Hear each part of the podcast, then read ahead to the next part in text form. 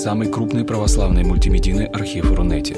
Лекции, выступления, фильмы, аудиокниги и книги для чтения на электронных устройствах в свободном доступе для всех. Заходите. Предания.ру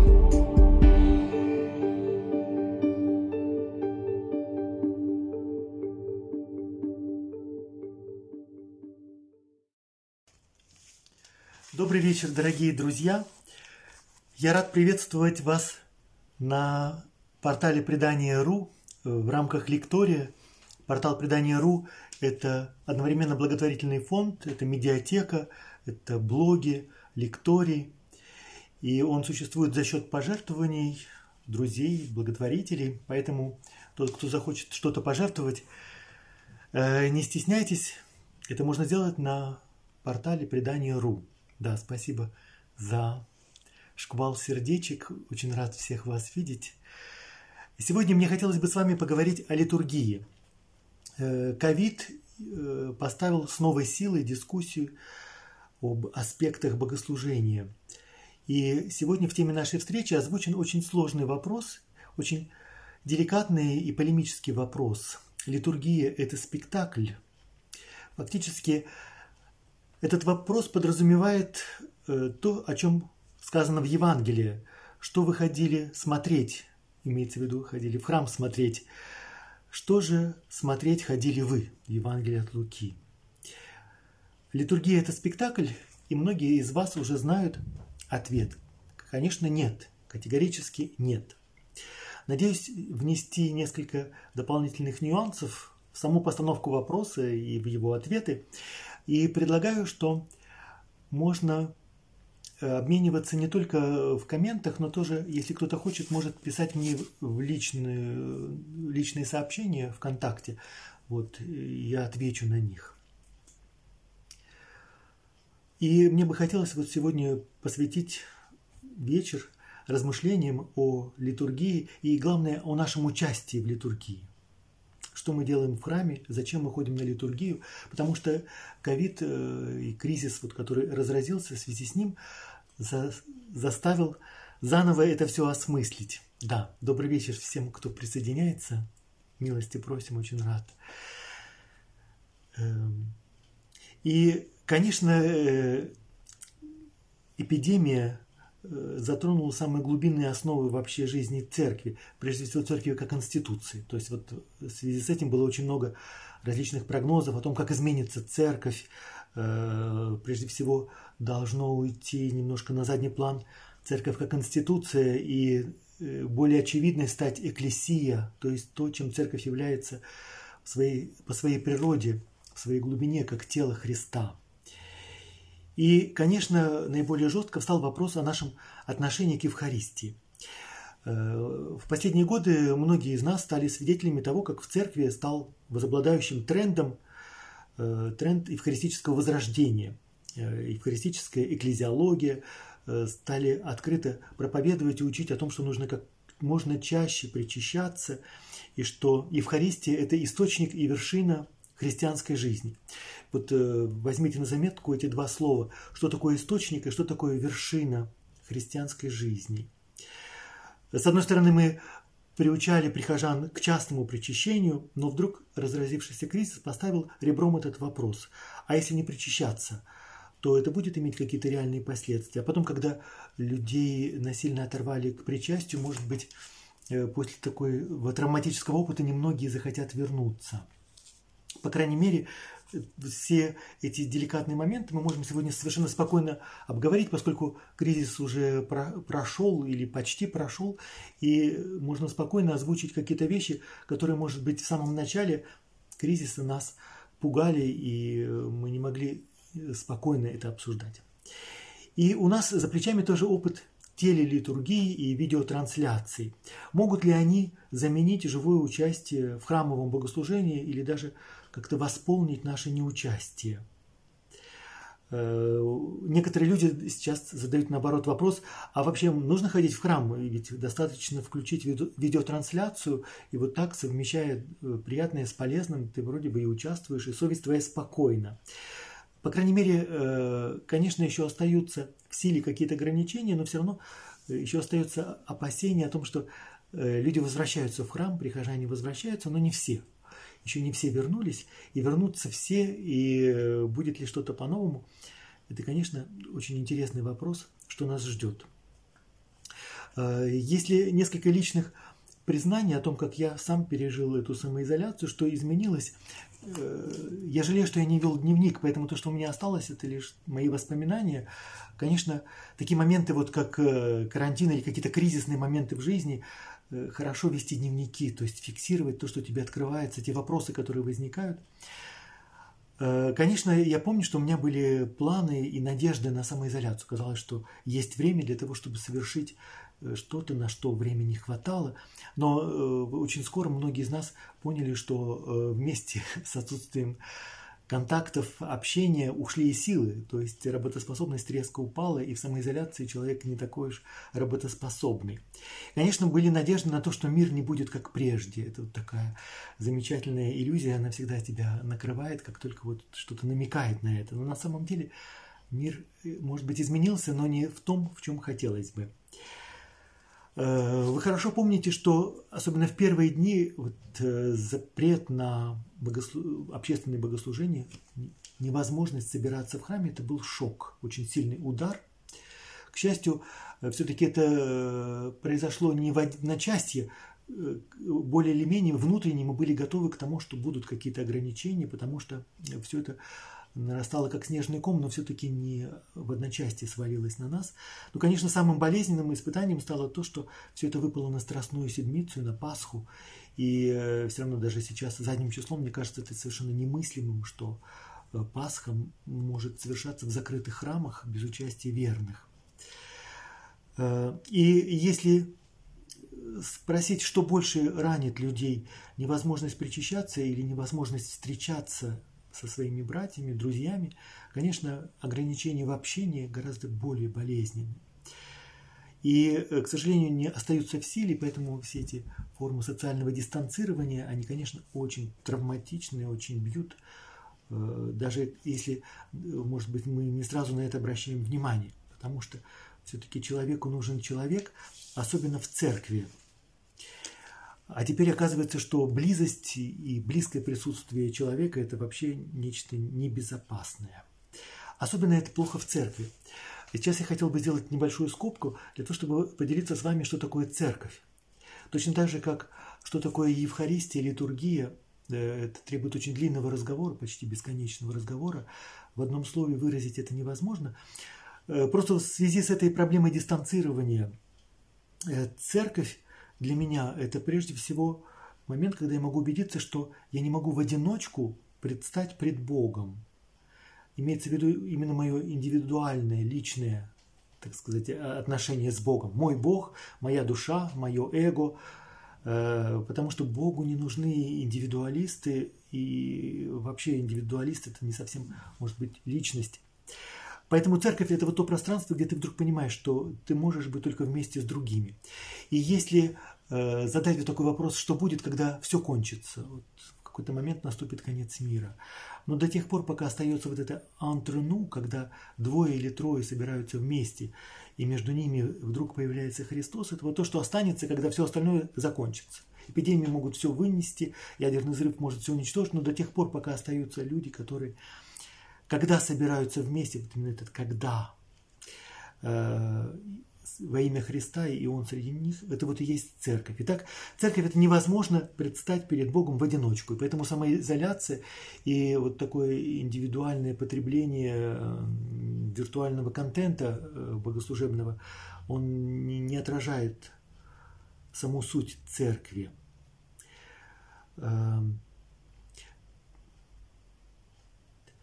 Конечно, э, если признаться честно, э, кризис тоже заставил произвести какой-то переучет, переоценку ценностей. За годы э, такой благополучной приходской жизни, процветающей приходской жизни, конечно, накапливается очень много суетного и откровенно ненужного. Э, чаепитие иногда становится просто такой тусовкой, которая никакого отношения не имеет ни к братскому общению, ни к церковному, и очень много суеты. Вот. И вдруг, когда все это остановилось, то ты можешь оценить, что было действительно настоящим и подлинным, а чего ты просто отдохнул, как будто тебе Господь дал тишину, покой для того, чтобы прийти в себя и от чего-то отряхнуться тоже. Я вот надеюсь, что чаепития, которые возобновятся в Федоровском соборе, они станут в большей степени братским общением и действительно литургией после литургии, а не только вот э, таким шумным, немножко суетным э, стечением народа. Я не хочу никого обидеть, э, просто это такая моя надежда и пожелание.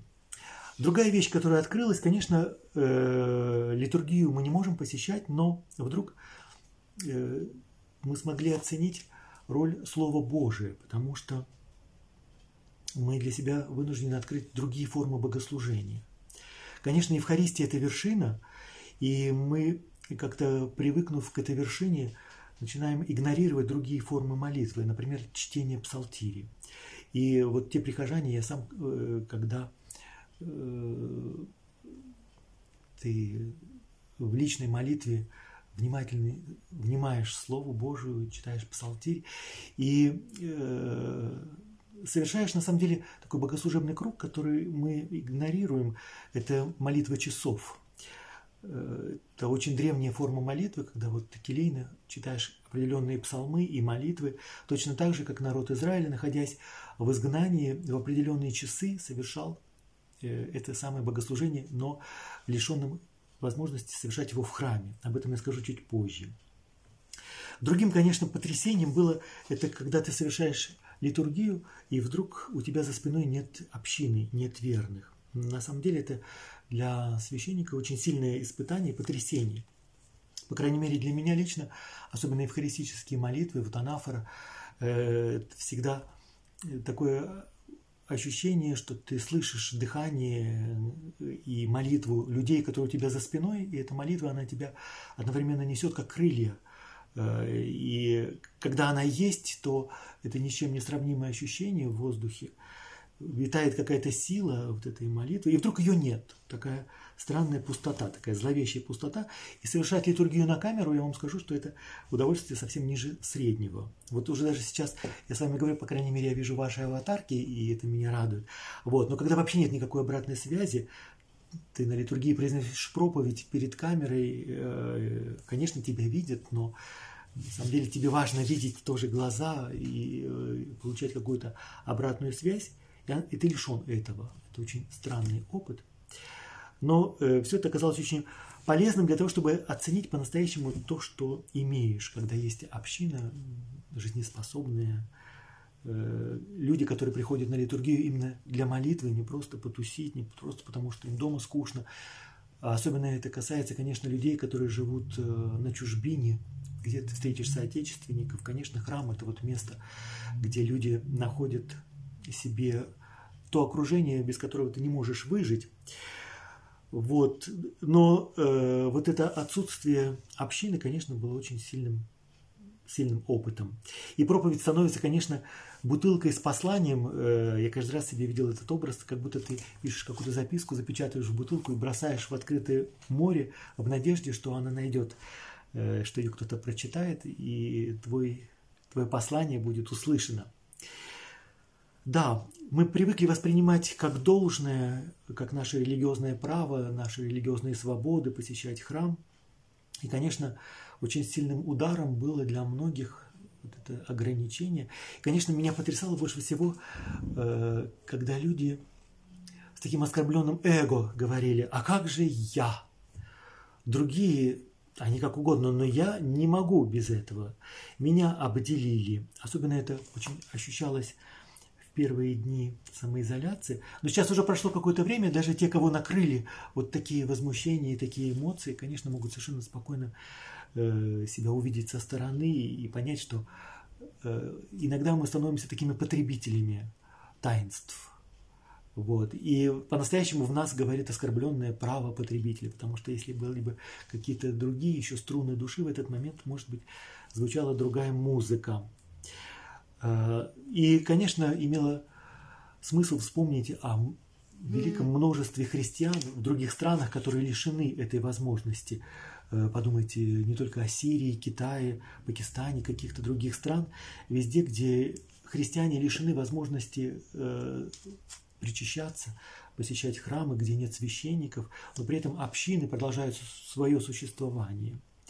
И мы как раз немножко э, вспомнили опыт катакомбной церкви, тоже когда не было храмов и не было открытого богослужения, люди совершали молитву часов, поддерживали какие-то формы братской жизни, братского общения, потому что церковь это не только Евхаристия, но это еще братская любовь, общение и личная молитва тоже –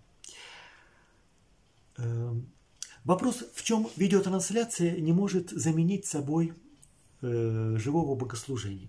Потому что, конечно, особенно э, новое поколение людей, которые вот уже э, одной ногой живут в виртуальной реальности, и в этом смысле, конечно, опережают меня, для них вообще странно, зачем ходить на литургию, если есть трансляции. Но для этого нужно вспомнить вообще, что такое литургия. Я просто воспользуюсь этим поводом для того, чтобы проговорить какие-то вещи о том, что такое литургия. Вот так же, как я сказал, что церковь, это означает, что я не могу в одиночку быть пред Богом, потому что Богу нужна семья, нужен народ, нужно все человечество. Он, э, нет Бога, если нет человечества. Точно так же, как нет царя, если нет свиты и нет царства. Э, точно так же нет ученик, учителя, если нет у него учеников и так далее, отца, если нет сына. Также и здесь. Церковь – это когда ты не можешь в одиночку предстать пред Богом. Литургия – это тоже определенный демарш, демарш веры. То есть реально нужно проделать над собой усилие, выйти из своего дома и направиться в храм, прийти в храм.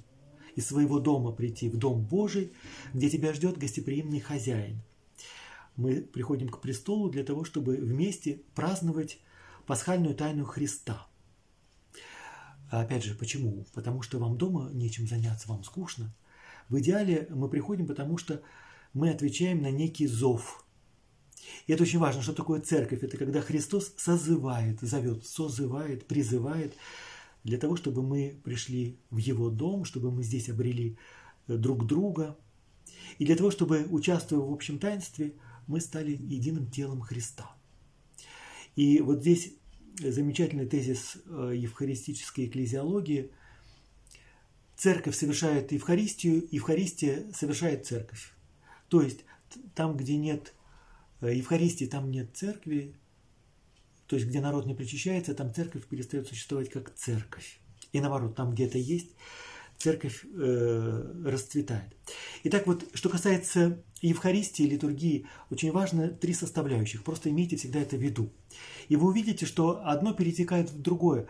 На самом деле, каждая из них это лишь только один аспект, какая-то одна грань, единая реальность. С одной стороны, это некое собирание, мы слышим зов Христа, Он нас зовет по имени, и мы идем туда. Это совместное слышание слова, мы вместе, чтобы услышать слово, и мы вместе, чтобы преломить хлеб. Поэтому вот эти три составляющих – собраться вместе, слышать слово и вместе причаститься. И все это э, является неким даром. Вот очень важный момент, что касается Евхаристии, почему всякие э, вот разговоры о, о защите прав потребителей, применительные к Евхаристии, вот таких евхаристических прав выглядят немножко абсурдными, потому что Евхаристия – это дар. Это именно подарок, это благодать Христос нам дарит. Это Он дарит всему человечеству. А дальше уже от тебя зависит. Ты хочешь – принимай этот дар, хочешь – отказывайся. Если ты не принимаешь, то, конечно, это печально. Печально и для тебя, печально и для других тоже. Почему? Потому что Евхаристия – это такой пир, вот как в Евангелии хозяин, царь, который устраивает пир, застолье, банкет э, по случаю свадьбы своего сына. Да, вот это праздник, который нуждается в радости всех. Свадьба – это вот такое застолье, где каждый приносит свою частичку радости, и поэтому из этого складывается общая полнота радости. Если кого-то одного не хватает, или кто-то один не в брачных одеждах и не в настроении, то от этого страдает полнота всех. И сейчас я опять обращаюсь к тем, кто не торопится возвращаться в храмы после самоизоляции. Без каждого из вас община не обладает той полнотой радости, полнотой жизни, которой она обладала при вашем участии. Поэтому тот, кто еще медлит, поторапливайтесь. И э, мне хотелось бы продолжить вот эту мысль о том, что литургия это не является чем-то субъективным. Э, то есть, например, э, мне рассказали, я сам себе придумал какие-то идеи, вот что такое Евхаристия, возвышенная и прекрасная, вот поэтому я иду по этой тропинке. Нет, это некая объективная данность, это именно дар, дар Христа всему человечеству. И что мы совершаем э, в Евхаристии? И, э, конечно, никакая трансляция это не может восполнить. Трансляция дает только лишь э, некий видеоряд и звуковой ряд. Это хуже, чем совсем ничего, но это почти ничего. Что мы совершаем, оказавшись за Евхаристией? Уже древние анафоры святого Иустина и других отцов церкви говорят, что уже с первых времен было два течения, э, которые образовывали вот такой единый круговорот. С одной стороны, мы совершаем воспоминания, творим память, воспоминания о смерти и воскресении Христа, я это объясню чуть позже. И вместе с этим, другое, мы приносим хлеб жизни и чашу спасения. Когда мы совершаем воспоминания, то мы одновременно можем вспомнить самих себя, свои успехи, своих близких, свои поражения, э, все, что составляет нашу жизнь. Мы это вспоминаем, собираем и приносим Богу. Мы приносим все свои ожидания, всю свою жизнь, всю свою душу, все, что наполняет нашу жизнь. И из этого складывается Евхаристия. Просто вот чтобы э, те, кто участвует в Евхаристии, каждый раз это понимали себе очень ясно и э, живо. Итак, мы приходим на литургию, потому что Христос нас зовет присоединиться к Его молитве и к Его жертвоприношению, которое Он совершает. Он приносит свою жизнь в дар и приглашает нас разделить вместе с Ним э, то, что Он совершает. И поэтому самое главное, Евхаристия это не какое-то не право, это и не обязанность. Это не означает, что вы должны, обязаны посещать Евхаристию, иначе вас отлучат. Нет, это прежде всего дар – это подарок. И хорошо себе осознавать, если ты себя лишаешь этого, то осознавать, чего ты себя лишаешь. Я хотел бы сейчас вернуться к двум словам – источник и вершина. На самом деле это получается альфа и омега. Начало, такое архе, и конец, венец, конец делаю венец. Вершина христианской жизни. Источник действительно это как некий родник, ключ, Э, некое начало, из которого Христос передает свой дух, свою жизнь, которую он изливает за жизнь мира. И это именно дар, такой вот источник. И он совершенно уникален. Очень важно понимать, что Евхаристия никогда не воспроизводит и не повторяет. То есть это, ну вот когда мы участвуем э, в каких-нибудь празднествах, например, 1 мая, 9 мая, какой-то ноября, э, мы вспоминаем какое-то историческое событие, празднуем его годовщину и так далее мы как бы что-то воспроизводим. Э, на поле Ватерлоу каждый год происходят реконструкции сражения при Ватерлоу. Вот. Но Евхаристия – это не реконструкция, это не, мы ничего не воспроизводим. То, что совершил Христос, это уникальное событие. Оно осталось в прошлом, но одновременно оно всегда в вечности, и поэтому всегда оно здесь и сейчас, оно актуально. И Евхаристия нас просто делает современниками Христа – Э, представьте себе, как будто в нашем 3D-пространстве вдруг открывается какая-то брешь, и мы оказываемся у подножия креста. Вот, Евхаристия нас делает современниками. И поэтому, например, вот эти э, знакомые нам слова «во время оно», речь идет не о каком-то э, далеком прошлом. Э, время оно – это на самом деле здесь и сейчас, потому что э, ну, это происходит в вечности – Эм, потом Евхаристия источник тоже, потому что в Евангелии от Иоанна есть этот образ э, от, отверстого сердца, из которого истекает кровь и вода. Это знак жизни, э, знак крещения, обновления, это источник. И вершина в том, что Евхаристия нам позволяет стать сопричастниками божественной жизни, такой полноты соединения с Богом, когда Бог соединяется с нами, становится нами, мы становимся им, и мы становимся телом Христа. Мы обретаем Отца. И это тело Христа, церковь через таинство Евхаристии, оно расширяется и разворачивается, потому что приходят новые люди. Это как закваска, которая должна всквасить все тесто, оно развернется во всей славе. А, и, конечно, это меняет тоже мою повседневную жизнь. Участие в Евхаристии, оно должно менять нас. И это слово литургия в себе содержит слово энергия, а энергия – это вот такая сила, которая совершает работу и меняет мир. Трансформация мира, если хотите. Об этом еще чуть позже скажем, применительно к спектаклям. Вот. Но самое главное, что мне кажется важным, это постоянное изумление. Что такое божественная литургия? Э, всячески достойно изумления. Это тайна. Э, но, к сожалению, мы привыкаем на литургии думать о посторонних вещах или вообще не думать об Евхаристии. Но иногда очень полезно навести резкость, такой фокус, для того, чтобы увидеть какие-то перспективы и понять, что такое Евхаристия. Э, и тогда действительно лишиться литургии – это довольно тяжелое испытание и тяжелое лишение. Не только ты лишаешься э, контакта с симпатичными людьми, но э, чего-то гораздо большего. Опять же, с коронавирусом возникла такая идея духовного причастия или причащения желанием. То есть в той мере, в какой в тебе живет жажда и желание соединиться со Христом, через видеотрансляцию, через молитву, через чтение Слова Божия, э, ты не причащаешься как за Евхаристией, но все-таки что-то происходит. И э, в этом смысле удивительно то, что таинство Евхаристии совершается непрестанно, непрерывно 24 часа в сутки. Вы понимаете, что речь идет о часовых поясах и разнице во времени, и поэтому везде, в каждое мгновение – какой-то части земного шара Евхаристия совершается, то есть э, жива память о Христе, и мы можем участвовать в ней. Э,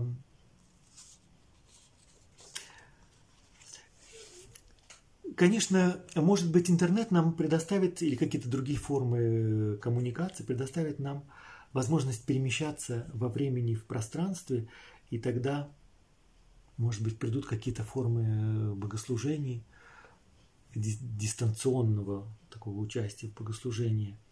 Но все-таки никакая виртуальная э, реальность пока не может заменить собой реального присутствия. Поэтому если вы присутствуете на литургии виртуально, это вам не будет зачтено как реальное присутствие. Для этого имеет смысл э, вспомнить вообще, что такое таинство – что такое таинство.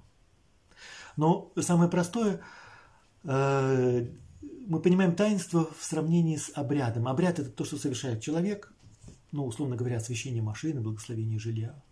Это наша молитва, и мы вот благословляем и призываем Божье благословение. Другое дело таинство. Таинство – это то, что совершает Бог. Э, это прекрасно как школьная формулировка, вот, но немножко задумайтесь, что за этим стоит – для того, чтобы понять, что за этим стоит, нужно себе представить вообще, что хотел осуществить э, своей жизнью и смертью Христос, ради чего Он пришел.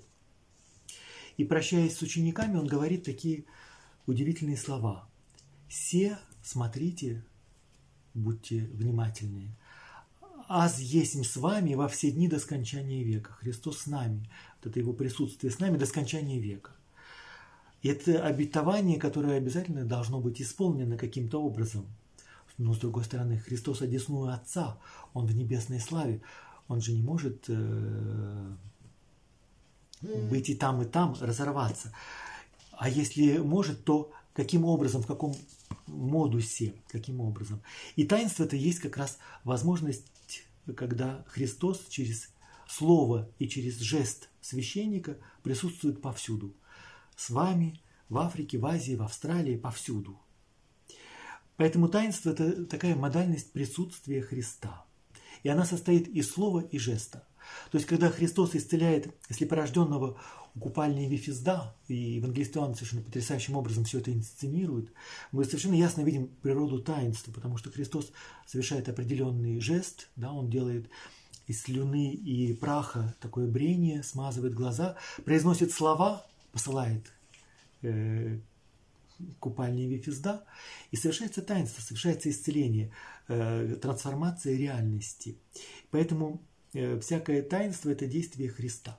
Поэтому Августин говорит, что когда Петр крестит, не Петр крестит, Христос крестит, когда Иоанн Креститель крестил, то Христос крестил.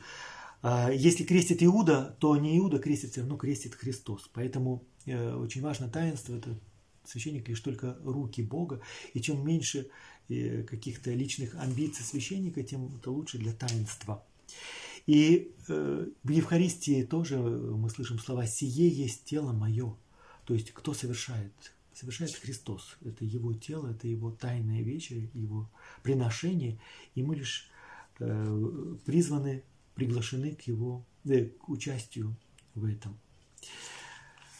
Э, и поэтому э, дело не только в том, не только в том, что э, теле- и видеокоммуникации нам пока не могут обеспечить э, осязание, вкусовые качества и все остальное, но это как раз это и запрещено ради социального дистанцирования. Нельзя лишний раз обниматься, приближаться.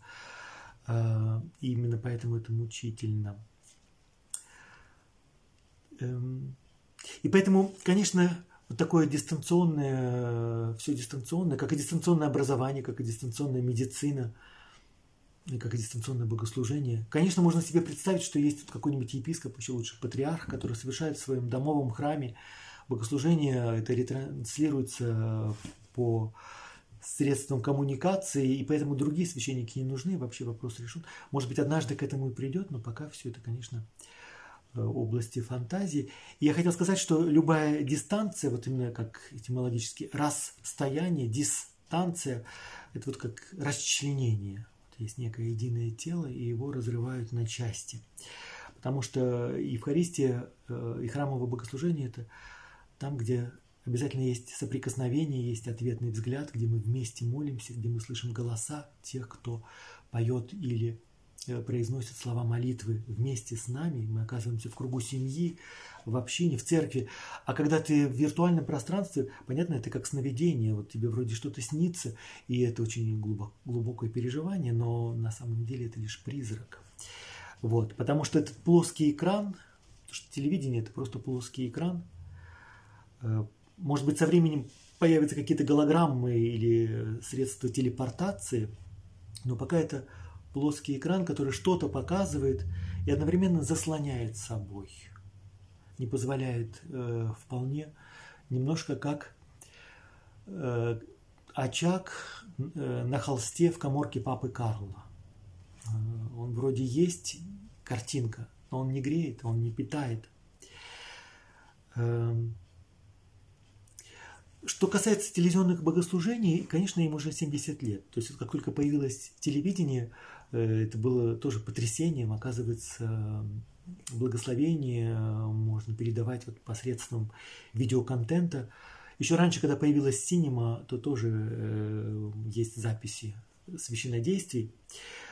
И в чем замечательная э, телетрансляция, то, что людям больным, которые не могут покинуть свой дом, это дает возможность участвовать, хотя бы э, как-то чувствовать себя частью целого. Но э, вот опыт коронавируса тоже показал замечательную вещь, что э, в, в большей, более привилегированном положении оказывались те, кто молится не в одиночку, а смотрит эти трансляции вместе. А желательно не просто смотрит трансляцию, как смотрим открытие Олимпийских игр, потому что многие смотрят, но когда это действительно совершается какой-то молитвой. Конечно, ты не можешь э, быть в полном общении со священником, который совершает. Вот, но, по крайней мере, ты в реальном общении с теми, кто рядом с тобой молится, твои члены семьи, твои близкие, тот, кто оказался рядом с тобой. Поэтому телетрансляции замечательные для людей, которые оказались в одиночестве, но лучше, если их смотреть вместе, еще лучше, если это будет какая-то разновидность молитвы. Даже если это, ну вот, э, судя по э, тому, как в Фейсбуке делятся опытами. Кто-то вместе поет, там подпевает или поет. Кто-то встает в тот момент, когда читается Евангелие, э, произносит аминь. Кто-то в комментах посылает аминь. И это замечательно. Вот. Но любая форма реального общения и единства с теми, кто рядом с тобой. И через это мы уже участвуем в молитве церкви. Не столько через саму трансляцию, через вот это общение с теми, кто двое или трое оказываются рядом с тобой ради Христа. Да? Вот. Э, я говорил о молитве часов просто для того, чтобы э, немножко придать этому какую-то привлекательность. Э, всегда приятно вспоминать конкретные истории, живые истории. В книге пророка Даниила в 9 главе рассказывается история юноши, который вместе со своим народом оказался в депортации в Вавилоне. Это был очень утонченный, мудрый юноша, и поэтому, конечно, его заметили, и его приняли при царском дворе, он даже вошел в совет царя. И вот э, пророк Даниил, юноша, вероятно, дерзновенный, как все в юности, в определенные моменты дня поворачивался лицом в сторону Иерусалимского храма и молился Господу. Нам это сейчас может показаться вполне себе привычным явлением, но то, что он себе позволил в тот момент, это было великое дерзновение. Потому что молиться можно было только в храме, и жертву приносили только в Иерусалимском храме. Но вот ты оказался в ссылке, у тебя нет физической возможности соединиться с теми, кто в храме. Что делать? Даниил мог сказать, ничего, обстоятельства выше нас, э, вернемся в Иерусалим, будем молиться в храме, а сейчас сидим спокойно. Но он проявляет это дерзновение, поэтому он вот человек желания. Он обращается напрямую, да, обращается к Богу в молитве напрямую, напрямую, не через священников, а напрямую. Но при этом он говорит не я, он не только о себе молится, он говорит мы. Вот это потрясающе, это то, что Э, когда Христос говорит «я», то не я, но мы всегда подразумевается церковь. Поэтому Даниил молится не только о себе, но вообще обо всем народе. Он понимает, что предстать пред Богом в одиночку – это нонсенс. Вот. И поэтому его молитва – это молитва всего народа, всей церкви. Господи, мы просим Тебя простить наши грехи, раз мы оказались в изгнании, значит, мы виноваты. Мы просим Тебя, верни нас в землю отцов, пусть для нас все начнется сначала. И он физически поворачивается вот в сторону Иерусалима, в сторону храма, того места, где именно в эти часы совершается жертвоприношение. Поэтому совершать молитву часов – это вот войти в этот ритм. Вот это решение, которое нашел тогда Даниил, такой замечательный прецедент, который э, дает нам некие ориентиры, как себя вести, если вдруг э, будет какая-то новая волна коронавируса, если будут какие-то новые ограничения, по крайней мере, уже накоплен у нас опыт и определенная мудрость, которыми тоже я призываю всячески делиться друг с другом.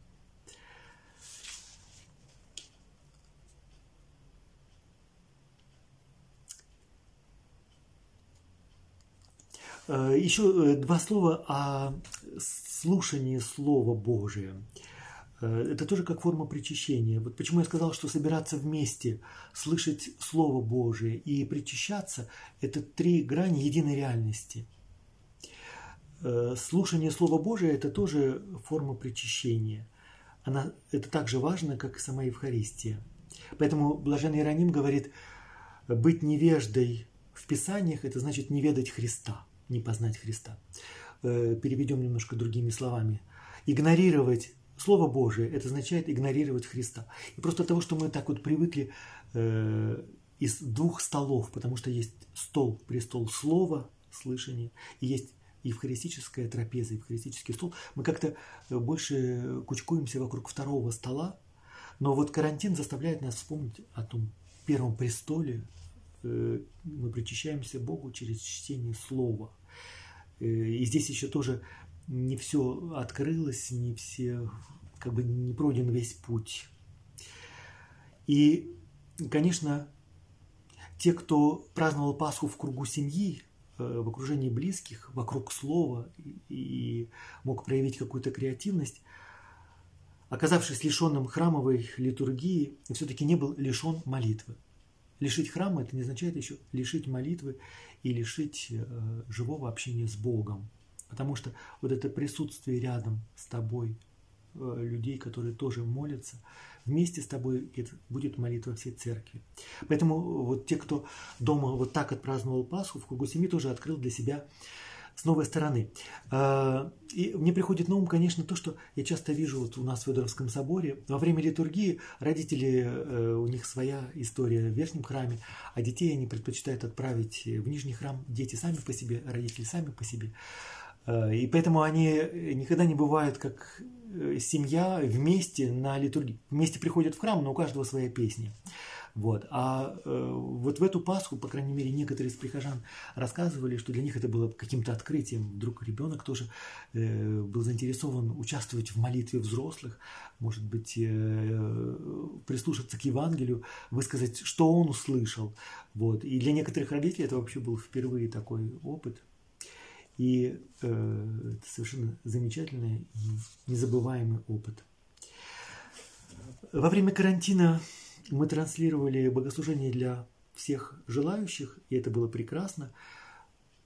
Э, я уже говорил о том, что для священника, конечно, это соблазн нарциссизма, потому что когда ты э, служишь на камеру, это совершенно особый, особый опыт. Вот, конечно, приятно, что такая широкая аудитория, количество просмотров превышало количество просмотров других трансляций, в том числе из кафедрального собора, лайки, комментарии, все это очень приятно. Но на самом деле, как только появляется возможность вернуться в храм, э, вероятнее всего придется свернуть эти трансляции для того, чтобы народ возвращался в храм.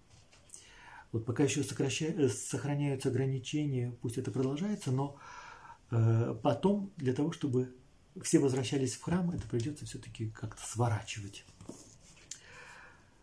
Эм, еще интересный момент был, э, в самом начале была надежда на то, что э, такое дистанционное общение в Zoom или в социальных сетях, или вот на каких-то, ну, на YouTube, э, возникнет киберобщина. Вот, что священники смогут сохранять живой контакт и присутствовать в жизни прихожан. И лично у меня были большие планы, большое желание – Э, записывать, например, видеоролики, э, участвовать в Zoom евангельских группах. На самом деле не хватало сил и времени, и э, я вижу, как другие священники очень много сделали для этого. Например, на каждый день Страстной Седмицы было видео, размышления о том, что это означает. И это то, что мне хотелось бы вместе с моими собратьями – реализовать в будущем. Условно говоря, такую форму э, приходе владыки Антония Сурожского это называлось приходское говение. В некоторых приходах называются ретриты, реколлекции, но вот онлайн э, ретриты – это то, что хотелось бы э, в будущем э, реализовать, потому что не все прихожане физически могут участвовать, но все-таки очень многое можно пережить вместе и проделать путь вместе с помощью социальных сетей. Теперь, собственно, э, к самому интригующему вопросу о спектакле. Литургия – это спектакль или нет?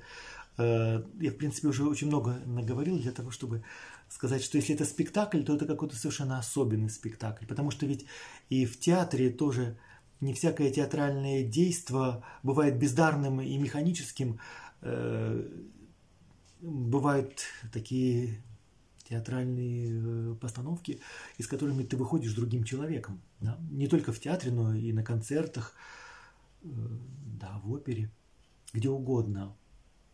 То есть спектакль спектаклю рознь. Поэтому, условно говоря, у нас в русском языке нет большого спектра синонимов. В принципе, спектакль это нечто зрелищное, то, что мы приходим увидеть. Вот. Поэтому литургия это спектакль или нет? Конечно, нет, но.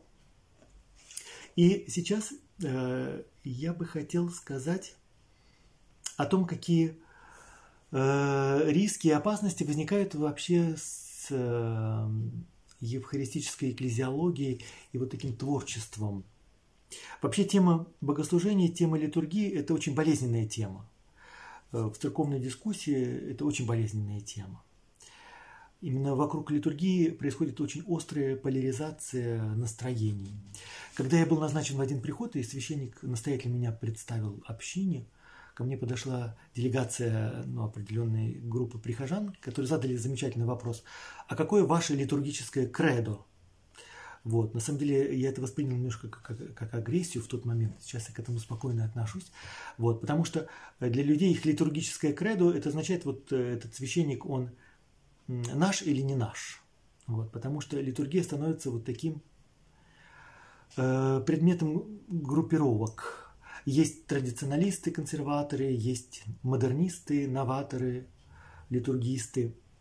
Есть такие, которые хотят быть как древние христиане, реконструкторы. Очень широкий спектр всех э, умонастроений, замечательные дискуссии, в каких облачениях служить. Одним больше нравятся русские филони, другим греческие, третьим вообще что-нибудь такое стилизованное подвизантийское или такое вот вообще стилизованное э, в их вкусе какое должно быть пение, оно должно быть народным, это обязательно все должны петь, как могут, или это должно быть только знаменное, или наоборот только портесное.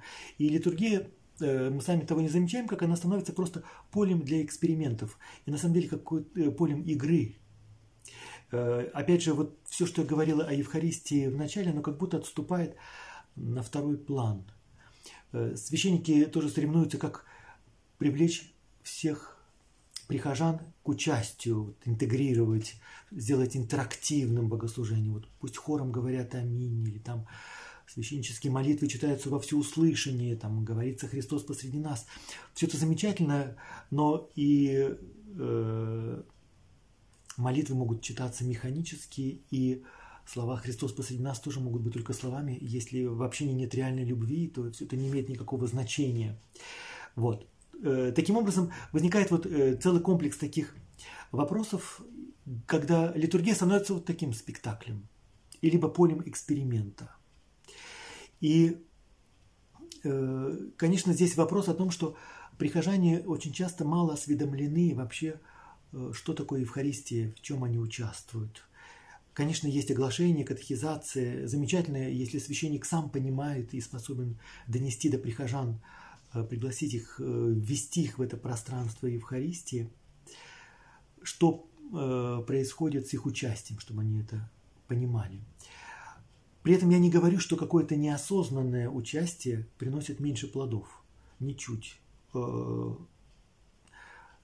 И, условно говоря, я встречал бабушек и простых людей, у которых есть просто врожденная доброта, вот это агапы христианское, какое-то отношение друг к другу и какой-то страх Божий, их органичная вера и радость жизни, э, которую они приносят с собой на литургию, и я не скажу, что их неосведомленность ставит их в какое-то ущербное положение. Совсем нет. Итак, как, о каких опасностях мне хотелось бы сказать? Э, они посещают общины, сообщества священников, которые в авангарде литургического возрождения. Во-первых, э, очень быстро забываем, что литургия – это э, не вопрос наших предпочтений, не вопрос нашего выбора. Нравится, не нравится, что-то нам ближе, мы хотим быть как древние христиане, поэтому мы начинаем именно так действовать. Литургия прежде всего должна оставаться э, неким даром, и Э, с нашей стороны требуется определенное смирение и принятие дара. О чем я уже говорил и объясню чуть позже.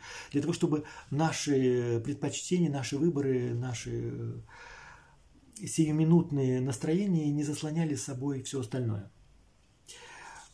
Э,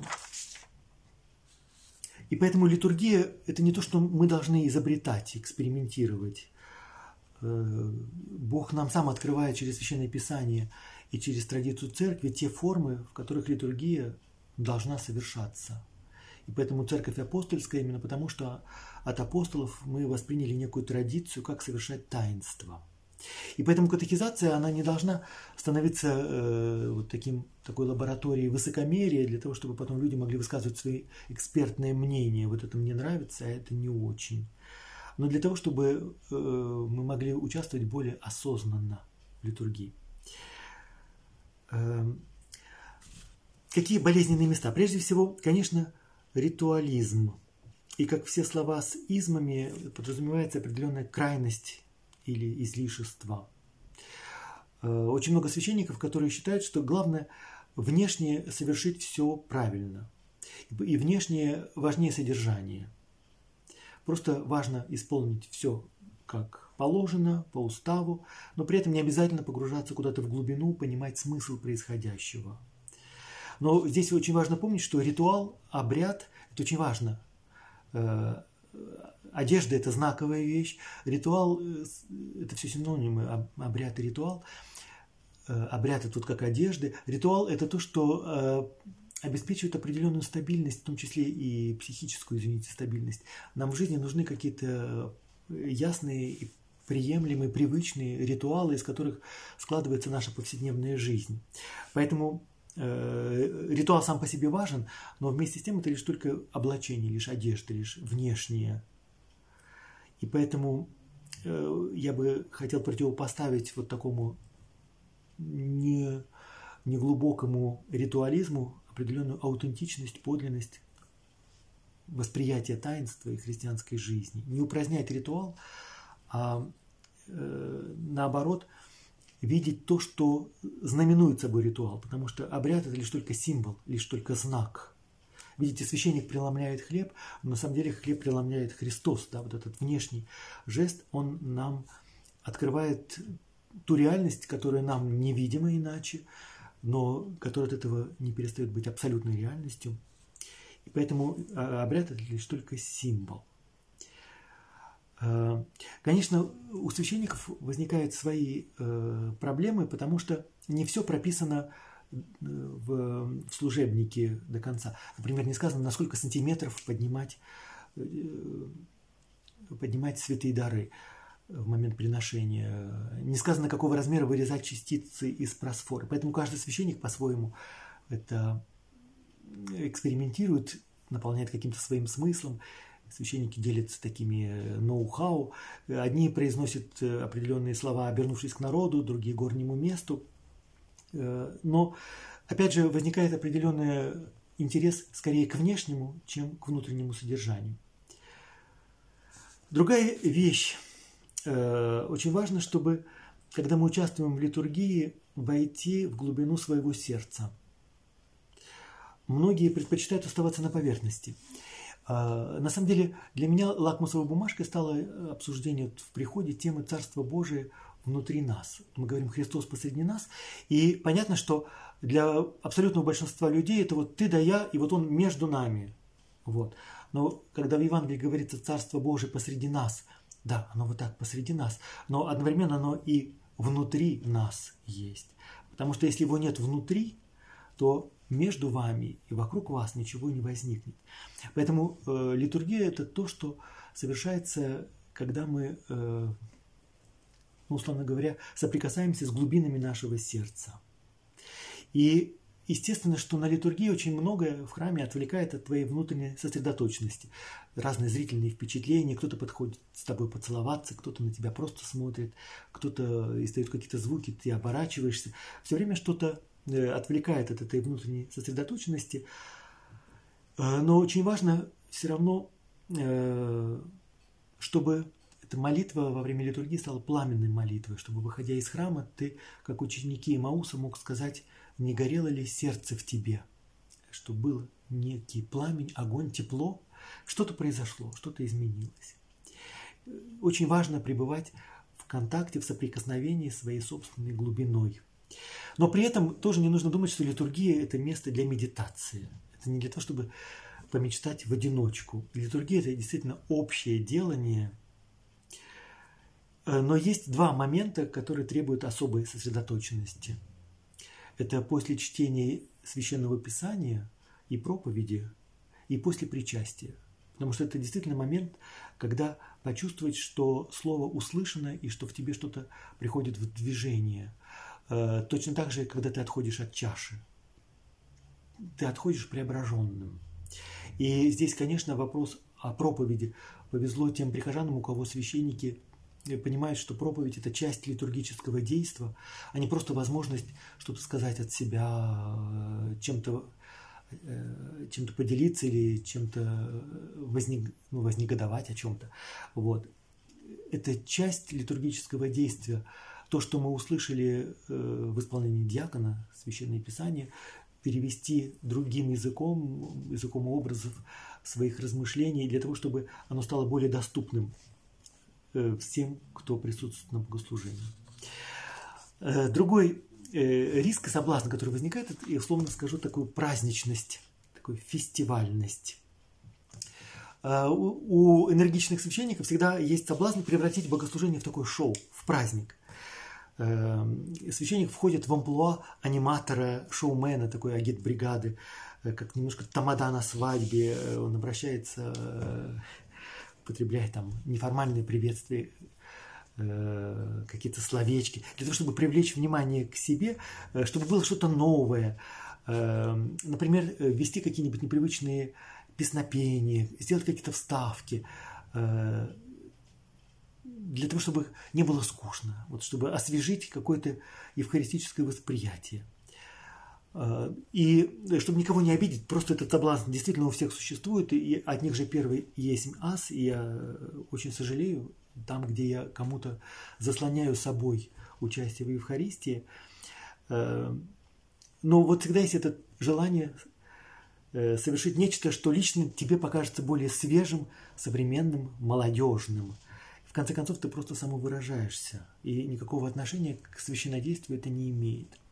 И э, если у меня спросить, какую самую прекрасную литургию э, в моей жизни, э, мне приходит на ум богослужения, э, например, в монастырских храмах, где совершают самые простые священники, вот тем голосом, какой у них есть. Человек остается тем, кто он есть во всей простоте. Когда от тебя не требуют никакого ни включения, ни восхищения, ни одобрения, ни неприятия. Литургия становится таким воздухом, которым ты дышишь. И мы ведь замечаем, э, только когда в воздухе появляются примеси, и вот когда литургия вдруг становится такой прозрачной, просто как воздух, которым ты дышишь, и просто как дар, который ты принимаешь от Бога, э, Бог становится плотью на престоле для того, чтобы перед нашими глазами, для того, чтобы мы ему причастились. И поэтому у священника, конечно, может возникнуть соблазн что-то улучшить, исправить немножко в языке, немножко в песнопениях, совершать какие-то эксцентричные жесты. И поэтому субъективизму я бы противопоставил такое разумное, разумное исследование служебнику.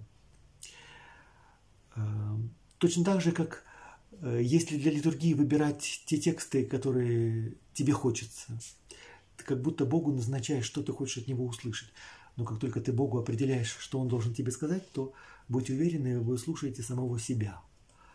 Э, себе угождаешь, а не, это не называется слышанием и поэтому слово послушание, каким бы оно ни было за, замыленным, послушание это означает, что я слушаю не свое капризное эго, не свои настроения, а нечто, что приходит свыше, приходит извне, послушание. Некая адекватная реакция на то, что тебе открывается свыше. Способность слышать не только свое эго. Э, при том, что модернизм, конечно, пользуется огромной популярностью в церкви, особенно среди людей, которые впервые переступают порог церкви, вот что-то внести свое, что-то сделать лучше, чем это делали всегда и другие. Э, для себя я делаю всегда открытие, как много в церкви людей, которые хотят просто привычной литургии. И их совсем не вдохновляют какие-то нововведения, эксперименты, они на них не обращают внимания по крайней мере, э, они не впадают в какой-то экстаз. Это не вопрос консервативности. Обряд – это то, что привычно, то, что повторяется.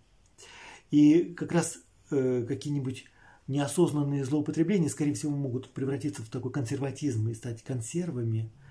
Механическое повторение э, каких-то нововведений, оно легко может стать такими же консервами, как и э, то, что э, мы называем таким э, затхлым традиционализмом.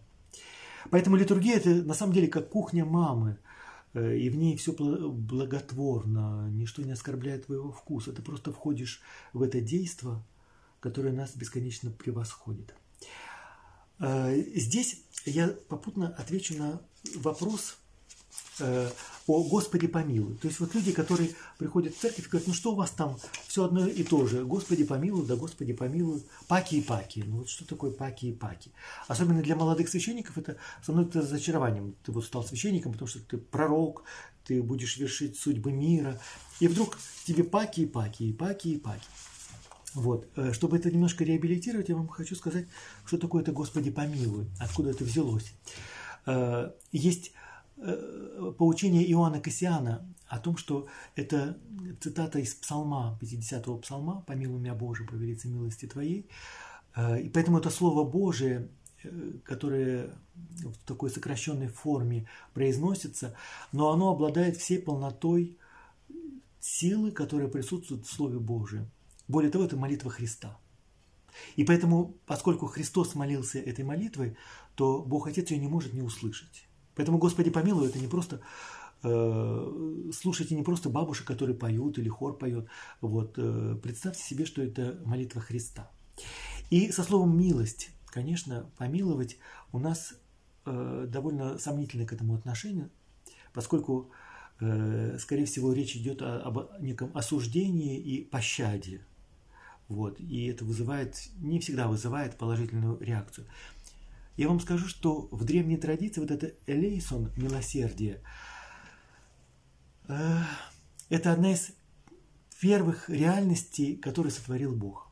Вот если, э, условно говоря, это целая традиция в Древней Церкви, что было в начале? В начале было слово. Но на самом деле Бог есть любовь. Это означает, что вот это элейсон – это некая реальность, которая предшествует сотворению мира. И поэтому мир на ней держится. Это то, что э, как сила гравитации, как сила всемирного притяжения э, позволяет этому миру не рассыпаться. И поэтому э, агапы – это вот и есть та новая сила, которая церковь делает церковью, сообществом братьев, семьей. Поэтому сама эта молитва «Господи помилуй» – это тоже как и некое исповедание того, что милость, любовь, божественная любовь, она предшествует сотворению мира. Тем более она предшествует э, грехопадению Адама. И поскольку она была от начала, она будет навсегда. Это как бы основа основ. Поэтому э, призываю открыть для себя в каких-то новых глубинах это элейсон, это милость, благодать, дар.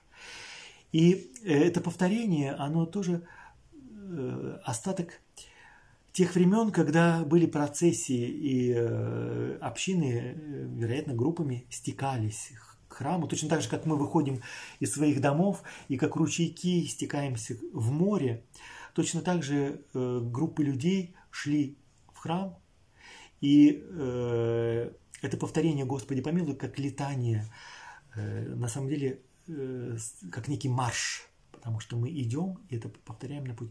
Кто совершал крестные ходы, тот легко может себе представить, например, Богородица, Дева, радуйся. Это повторяется именно как, как марш, потому что сопровождает твое шествие.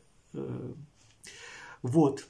Поэтому э, это совершенно замечательные вещи. Паки-паки, и э, как бы это банально не звучалось, особенно вот эти замечательные слова, приглашения самих себя, друг друга и всю нашу жизнь, все, что составляет нашу жизнь, все, что нас радует, огорчает, наполняет, мы передаем Богу. И вот здесь как раз возникает слово жертва. Жертва – это когда мы что-то передаем, возвышаем, предадим Богу, Христу Богу, Мессии, долгожданному царю. Мы можем это передать. Вот. Итак, как войти в литургию? Эм, у многих людей, которые только начинают ходить в церковь, возникает э, такой недоуменный вопрос – Э, все это как какой-то спектакль, опять же, вот как коморке папы Карла. Э, вроде что-то совершается, но для меня это закрыто, я не могу войти вовнутрь этого. Как будто за этим ничего не стоит. Я не вижу чего-то важного. Э, к слову, спектакль я сразу процитирую название статьи отца Павла Флоренского «Храмовое действие как синтез искусств». Действительно, храмовое богослужение это священный театр, э, это некий синтез многих искусств. И богослужение обращено к нашим органам восприятия, именно для того, чтобы мы могли войти вовнутрь, для того, чтобы не оставаться снаружи и какими-то внешними наблюдателями. Э, для этого есть нечто, что обращено к нашему зрению, слуху, обонянию, осязанию, вкусу. Мы вкушаем. Э, и точно так же, как в первом послании Иоанна говорится, пусть наша радость будет совершенна, потому что наши глаза видели, наши уши слышали, наши руки осязали, мы вкусили, созерцали, это и есть вот такое вкушение, внутреннее вкушение, слово жизни да, Христа. Вот что такое литургия. Это когда задействованы все наши органы чувств. И когда мы входим в театр, я вам хочу сказать, что э, в литургии есть несколько измерений. Вот говорят, евхаристическое время и пространство. Э, чаю воскресения мертвых и жизни будущего века. Аминь. И в этот момент как будто э, вот открывается эта брешь, и мы оказываемся в вечности. Да? То, что будет дальше совершаться, это приношение Христа. Поэтому есть э, 3D пространство, есть время, есть вечность. И на самом деле есть еще одно очень важное измерение, которое, если вы сможете представить, то постарайтесь представить. Драма. Драма. Именно как в античном театре, в античной драме. Зритель вовлекается в некое действие, которое его меняет через какое-то глубинное сопереживание, через взаимопроникновение. Э, на самом деле в античности театр возник ведь из священодействий на, подмо... на подмостках, на которых совершались священодействия. И поэтому театр тоже оказывал очень сильное терапевтическое воздействие. Ключевые понятия катарсис – это ведь медицинский термин. Действительно происходит некое очищение. Очищение от страстей, от огня, от страданий, от болезней очищение. Вот, поэтому есть вот эта внутренняя пружина, драма, э, то, что происходило когда-то в вечности, оно вдруг э, взрывается прямо сейчас в твоем сердце. И поэтому, э, ну вот, многие люди входят в храм как в театр. Я э, никак это не комментирую, потому что наши театры, они тоже э, воспроизводят э, схему храмового пространства. Там есть Священное пространство, сцена и-за кулисы, куда лучше не проникать, чтобы не, не видеть дрязги. Есть профанное пространство для зрителей в зале. Поэтому, условно говоря, раз уж есть эти э, два пространства, то тоже мы входим в храм и мы видим, прежде всего, конечно, мы смотрим э, на иконостас. И э, в те моменты, когда царские врата открываются, мы понимаем, что есть какое-то особое сакральное пространство – и очень многое обращено именно к нашему зрению. И вот здесь я хочу э, сказать одно слово об иконостасе. Конечно, круто, когда иконостасов нет. Э, и люди, которые говорят, вот нет иконостаса, и благодаря этому я могу э, свидетельствовать, что я видел Христа. Как бы кто понимает, тот понимает, о чем идет речь, кто не понимает, не так важно. Вот. Но есть определенные течение э, людей, которые считают, что иконостасы не нужны, они появились поздно, это следствие клерикализма и так далее. Вся эта песня как бы хорошо понятна. Для меня было э, интересным откровением, когда э, в католическом храме в Бельгии я увидел статуи, которые заменяют собой иконостас. Вот. И если как бы вот прислушаться и включиться в логику этого пространства, вообще, что здесь совершается, то ты понимаешь, что Человек, который приходит в храм, ему нужен взгляд. Человек очень важно, что он, его кто-то видит. И эти статуи, они выполняют форм, форму такого э, обращенного присутствия. Священник совершает э, Евхаристию, э, э, обратившись лицом на восток, вот. но нужно, чтобы человек чувствовал это присутствие, чувствовал взгляд. И поэтому иконостас очень важен для для того, чтобы вот войти в эту молитву, чтобы... Потому что икона – это не объект искусства, на который мы смотрим и оцениваем. Икона – это такое произведение искусства, которое смотрит на нас, и мы чувствуем, что нас видят. Вот. И то же самое можно применить к Евхаристии. Это не то, что мы совершаем, но совершают ради нас. Э, и если честно сказать, что у меня иногда закрадывается ощущение, что э, священники, которые борются с иконостасами, они просто хотят, чтобы их видели. Э, для того, чтобы был виден, условно говоря, гуру. Другие вещи, которые, жесты, которые совершаются во время богослужения, они имеют символи, символическое значение. И очень важно здесь, конечно, не фантазии какие-то вот в стиле 19 века, просто включить свое экзальтированное религиозное воображение, фантазию, для того, чтобы что-то себе представлять. Это очень простые жесты, которые не требуют воображения, но они выступают знаком какой-то реальности. Например, в архиерейском богослужении э, какие-то моменты надевает тмитру, надевают амафор, снимают амафор. Э, и какие-то другие жесты, которые нам может быть уже не всегда понятны, но все это язык символов, которые даются нашему зрению. Таким образом, задействовано наше зрение.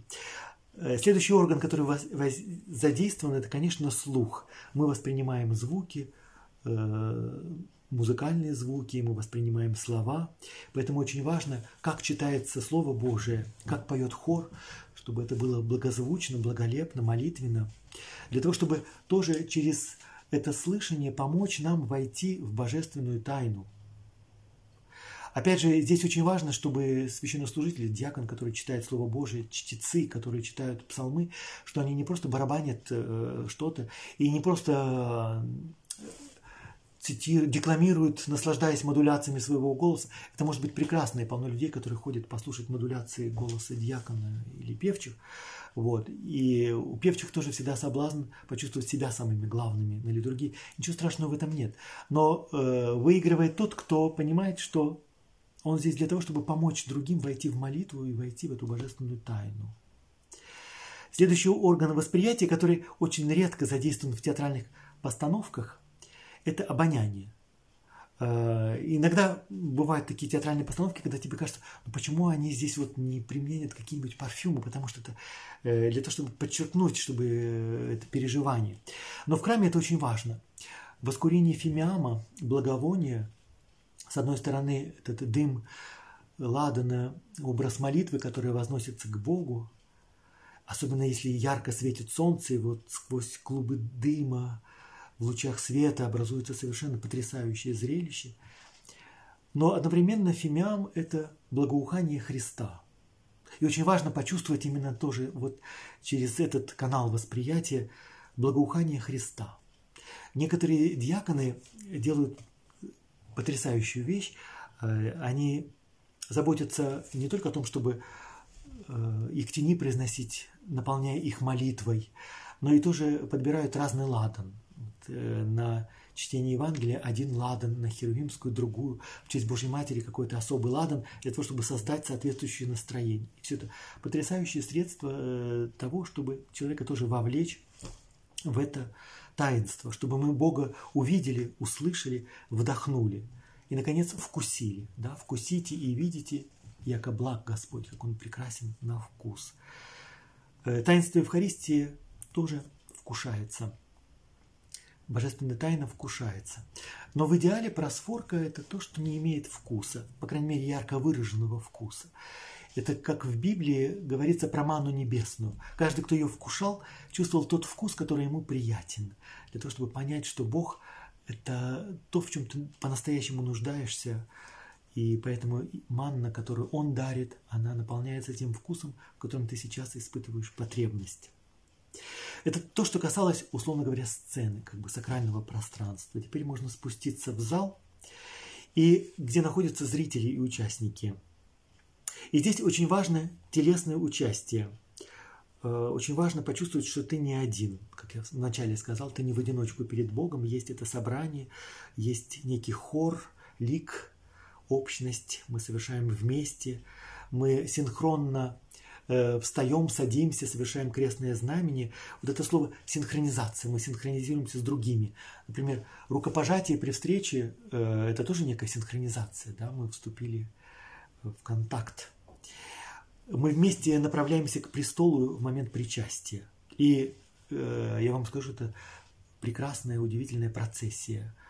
Мне всегда это напоминает мозаики Равенны, где процессии святых направляются к престолу Агнца точно так же и молящиеся в момент причастия направляются к престолу для того, чтобы причаститься Христа.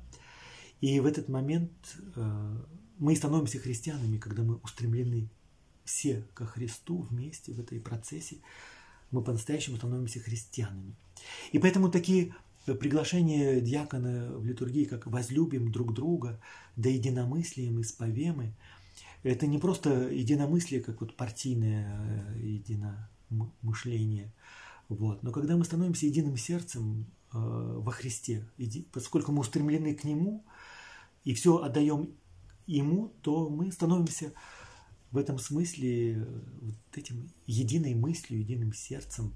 И любовь, которая между нами в этот момент должна воцариться, это, конечно, там не какие-то романтические чувства, привязанности, а вот та агапы, благодаря которой мир стоит, как сила притяжения, гравитации, которая наполняет мир весомостью, консистентностью. И, конечно, мы с вами не пойдем в театр или кинотеатр, если или на концерт, где не будет других зрителей. Сидеть просто в пустом зале – это не столь великое удовольствие. Поэтому очень важно общение, единство с людьми, которые переживают нечто подобное тому, что переживаешь ты, и возникает какой-то резонанс, и это общее переживание, э, оно, конечно, ни с чем не сравнится. Э, музыка, которую ты слушаешь дома в наушнике, совсем не то же самое, что ты слушаешь в концертном зале. Здесь мне на ум приходит забавный момент, когда приезжал сэр Шолти в Петербург и давал концерт. Рядом со мной сидел человек, который глотал нитроглицерин. Настолько он был в экстазе и восторге, но он излучал этот экстаз, этот восторг в такой, э, с такой интенсивностью, что э, музыка э, Бетховена и Чайковского тогда просто тебя не могла не пробить насквозь. Просто от того, что рядом сидит человек, который Э, для которых эта музыка звучит, и она для тебя становится еще более ощутимой и сильной. Вот, и поэтому движения, жесты тоже очень важны в литургии. Э, тоже, когда мы складываем руки в момент причастия или склоняем голову во время, в момент кождения или приветствия мира, благословения, все это э, такое совместное действие, действие и все эти вещи, которые э, внешние и, может быть, совсем человеческие, они необходимы для того, чтобы в нас вошла и чтобы мы стали участниками какой-то тайны. И поскольку литургия – это вершина христианской жизни, мне кажется очень важным, чтобы участие в Евхаристии было, я скажу три слова ключевых. Значит, было первые два слова – источник и вершина, альфа и омега. И поэтому три других слова – полным, осознанным и активным. Что означает полное участие? Дело в том, что литургия – это таинство инициации. Э, оно нас посвящает. Э, мы становимся сопричастниками жертвоприношения Христа и его друзьями, э, друзьями брака, да, его свадьбы. И мы становимся частью его. Поэтому литургия – это Евхаристия – это инициация – Здесь, конечно, возникает вопрос, что такое жертва и зачем. Э, жертва э, есть замечательные синонимы в литургии этому слову приношение. Каждый из нас приносит себя через Христа вместе со Христом и во Христе, потому что литургию совершает Христос, Он первосвященник, но Он же и святые дары – а, и поэтому мы приносим себя. Жертва – это не то, когда кого-то изобьют или изнасилуют, или как-то что-то другое случится, прольется кровь. А, жертва – это приношение, это когда ты приносишь себя. И в молитве перед Отче наш говорится, тебе приносим всю нашу жизнь и всю нашу надежду, владыка человека. То есть все, что наполняет нашу жизнь, все, на что мы надеемся в будущем, лучшее для нас – мы передаем в твои руки. Я передаю тебе, возвышая э, ввысь. Да? Поэтому жертва – это прежде всего приношение. И тогда становится понятным, зачем это и что это. И э, именно через это приношение себя возможно вот это единство, общение, койнония и все остальное. И поэтому молитва «Отче наш» действительно станет совершенно э, домашней и семейной молитвой «Отче наш». Да, вот в этом единстве. Это молитва семьи, это молитва народа, которая состоит из отдельных людей, и каждый из них принес себя в дар. Э, Итак, мы дарим Богу все, что у нас есть, самих себя, свои поступки, свои удачи, свои неудачи, свои фрустрации, свои надежды, все. И тогда это, причастие, э, тогда это участие становится полным. Вот что такое полное участие. Осознанное. Конечно, речь идет о разумении. Точно так же, как в молитве перед чтением Евангелия. Э, мы просим Бога, чтобы он своей силой нам открыл глаза, потому что все равно они у нас слепились, они замыленные глаза, ну, чтобы он открыл и глаза, и уши, чтобы мы услышали, и чтобы мы уразумели.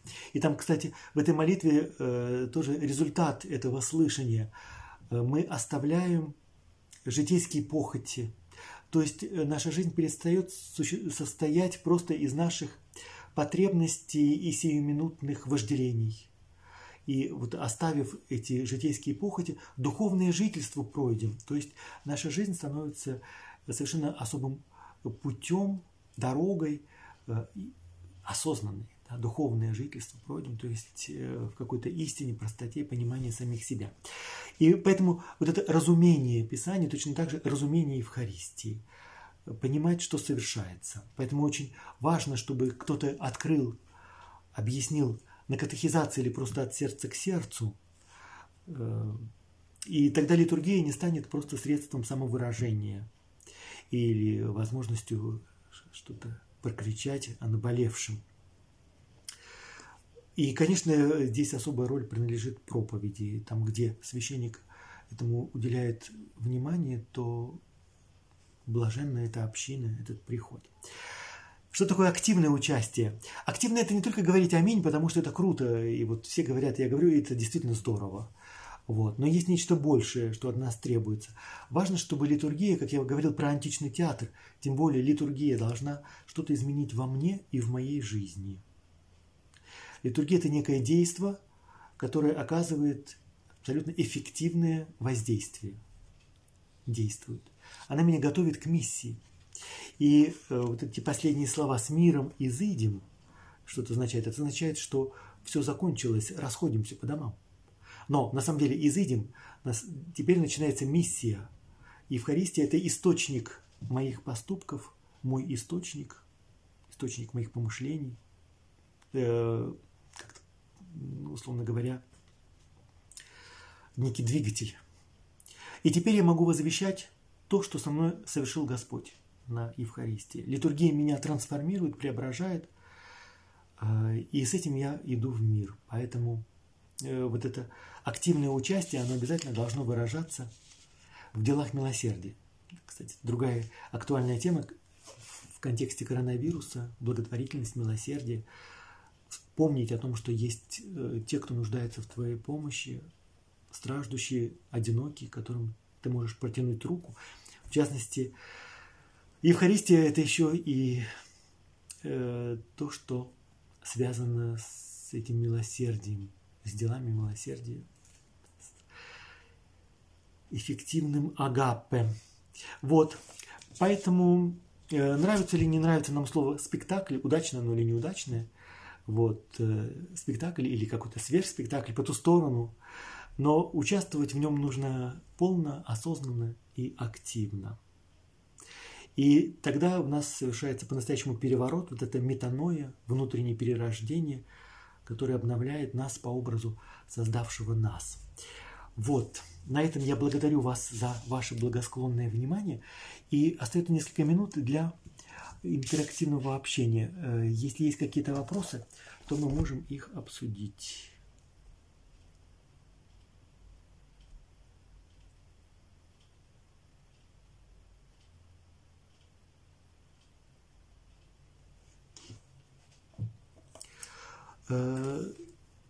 Пандемия с точки зрения Слова Божия. Э, но если не отвечать на этот вопрос халтурно, просто вот, э, то это требует серьезного размышления, потому что нечто подобное было в истории царя Давида. Но в любом случае, все, что с нами происходит, Господь нам что-то хочет этим сказать. На самом деле не только пандемия, э, потому что, конечно, нам в первую очередь приходят на ум те внешние неудобства, которые с этим связаны. Э, карантин, ограничения, финансовый кризис и вот много чего. Но вот если взять просто болезнь, саму, как она есть, конечно, всякая болезнь, она нам что-то говорит, дает какую-то весть. Вот. И каждому человеку она говорит индивидуально, Бог говорит индивидуально.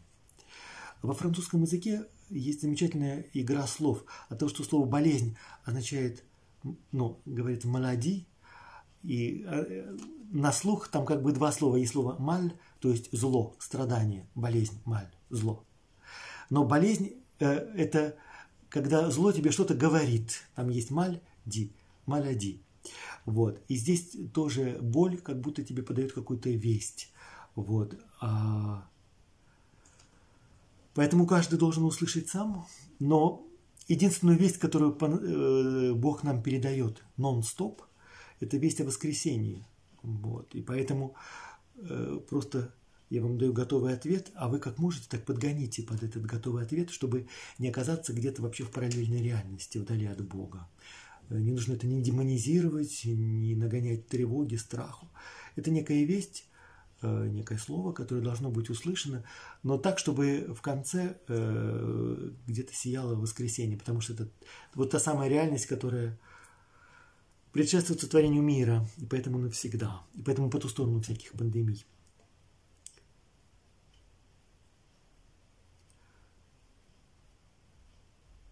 Почему я ссылаюсь на это обстоятельство? Э, если это обстоятельство пандемии, то э, отчасти это тоже пиар-ход, но и потом э, действительно все вокруг некоторое время тому назад говорили только об этом, да, и масс-медиа, и люди, и в храме, и на улице, и в учебных заведениях.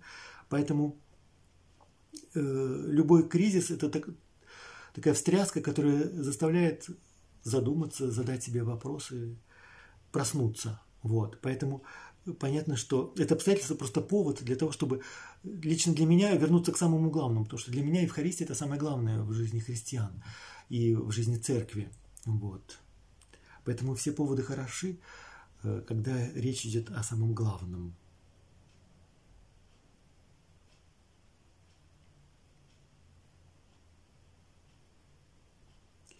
записи программы будут, и я очень надеюсь, что будет много интересных программ. Э, поэтому э, оставайтесь на связи, будет продолжение. О том, что Богу не нужны личности, понятно, что никто так не скажет. Я не сказал личности, я сказал индивидуальности. Да? Индивидуум принципиально э, от личности отличается тем, что индивидуум это нечто атомарное, то есть изолированное от целого. Э, в, как бы в такой русской религиозной философии слово личность, наоборот, эм, всегда связано с общением. Личность э, – это способность к общению. Именно через другого человек, индивидуум становится личностью. Вот. Поэтому индивидуум – это просто человек создан для общения. Человек – образ и подобие Божие – это существо создано для общения. Ему дан разум, ему дана эмпатия для того, чтобы понимать чувства другого, для того, чтобы исцелять тоже через свое присутствие, да, для того, чтобы вместе познавать Бога и вместе становиться единым целым. Э, почему Богу нужны не индивидуумы? Потому что, когда Он говорит «слушай, Израиль», произносится имя вроде бы человека, но на самом деле имеется весь народ. И поэтому э, вот этот аспект очень важен для Библии. Я вам это объясняю немножко как теорему э, логически – вот. Но Богу действительно нужны личности. Личности, в смысле те, кто является частью целого. Потому что вообще человек – это часть Вселенной. Каждый из нас – частичка какого-то целого. И наоборот, вот э, сама эта идея, что человек – это некий самодостаточный атом, э, потому что это потребители, сам с усами и все остальное, как бы весь этот джентльменский набор, он понятен, он происходит совершенно из других каких-то источников –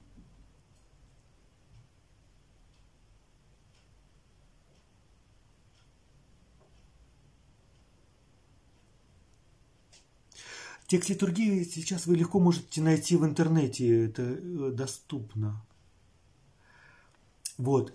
Онлайн-литургия как часть оглашения – это замечательно. Э, на самом деле я даже для себя пересматриваю некоторые записи э, для того, чтобы услышать, как поют певчие, и какие-то важные вещи, которые, когда ты в храме задействован в богослужении, нет возможности эту, к этому прислушаться. Вот.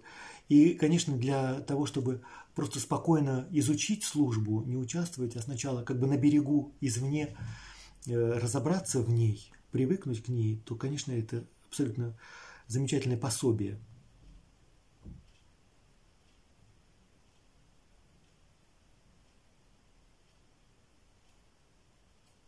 Да, я из Русской Православной Церкви, э, из Федоровского собора.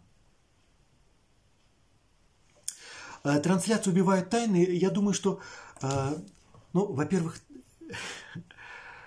смею вас, это так же, как Бог, Бог умер.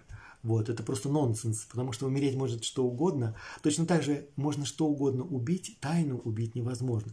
Можно э, притупить наше восприятие на какое-то время, у нас отбить вкус к тайне, да. Мы перестанем ее воспринимать или испытывать вот какой-то священный трепет, можем потерять веру какую-то. Вот. Но понятно, что тайну убить не может. И трансляция, я, например, даже не считаю, что это какая-то профанация, потому что есть люди, которые считают, что фотографировать Э, во время литургии это большой грех, что это что-то уничтожает. Это ничего не уничтожает. Это уничтожает для зрителя. Точно так же, как китайцы, извините, я не националист, но они все время фотографируют в Эрмитаже и вообще все подряд фотографируют, потому что они оказались на другой планете, и они не знают, что им делать. А э, фотография – это вот такой способ вроде что-то зафиксировать. Вот. Поэтому вопрос, как я отношусь к фотографиям во время совершения таинства – Э, на самом деле, если мы приходим на Евхаристию, и мы оказываемся у подножия креста на Голгофе, то какая-то интенсивность переживаний, серьезность момента, она вообще исключает, отбивает желание смотреть в iPhone, э, болтать, улыбаться кому-то. Не потому что такие вот э, святоши, нет, потому что есть какая-то реальность, которую ты переживаешь. Точно так же, как в театре. Э, представь себе, что когда-то 200 лет назад в театре люди болтали, и никто не слушал э, то, что происходит на сцене, оперу, например. Да? Вот, слава Богу, этого сейчас не происходит. Точно так же я надеюсь, что э, за богослужением ничто нас не будет отвлекать. Э, фраза «двери-двери» потеряла окончательный смысл, я не думаю, потому что двери-двери скорее нужно воспринимать в современном контексте, имеется в виду не закрыть двери храмов, а открыть двери сердца. Вот с этим большая проблема, настоящая проблема. От того, что на, э, на литургии верных окажется какой-нибудь атеист или случайный захожий, ничего оскверняющего Бога в этом нет. Вот.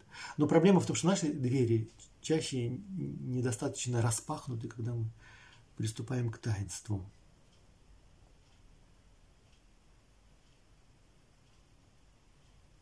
Вот, поэтому э, двери, двери это все здорово, это работает там э, соглашенными, все это замечательно. Один раз это пережить, и это действительно очень сильная встряска.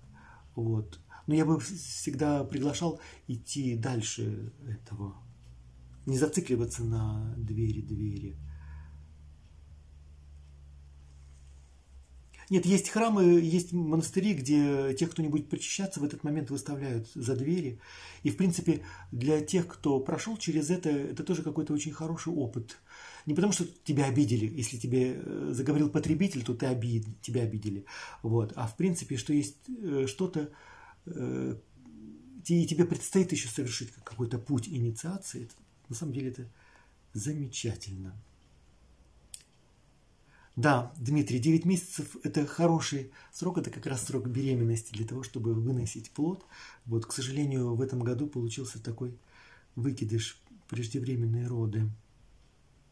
К сожалению. Но я надеюсь, что э, этот выпуск все-таки жизнеспособный. Священник является сослужащим со Христом, он только символ. Совершенно согласен – Совершенно согласен. И по-настоящему священник счастлив, когда э, ты понимаешь, что ты лишь только руки. Потому что у Христа нет других рук сейчас. Он выбрал твои, но не потому, что ты лучше других. А просто потому, что вот, ты можешь ему помочь. И желательно при этом не заслонять собой. И мне кажется, в этом счастье священников, источник настоящей радости. Да, поэтому все, кто хочет пройти путь оглашения, я всячески э, приглашаю, потому что там очень много совершается то, что по ту сторону наших возможностей и нашего ремесла, ну вот обучение, встречи, происходит все-таки какой-то внутренний рост и встреча с Богом лицом к лицу, и совершенно не благодаря, иногда даже вопреки нам. Э, вот. Поэтому оглашение – это совершенно уникальный опыт.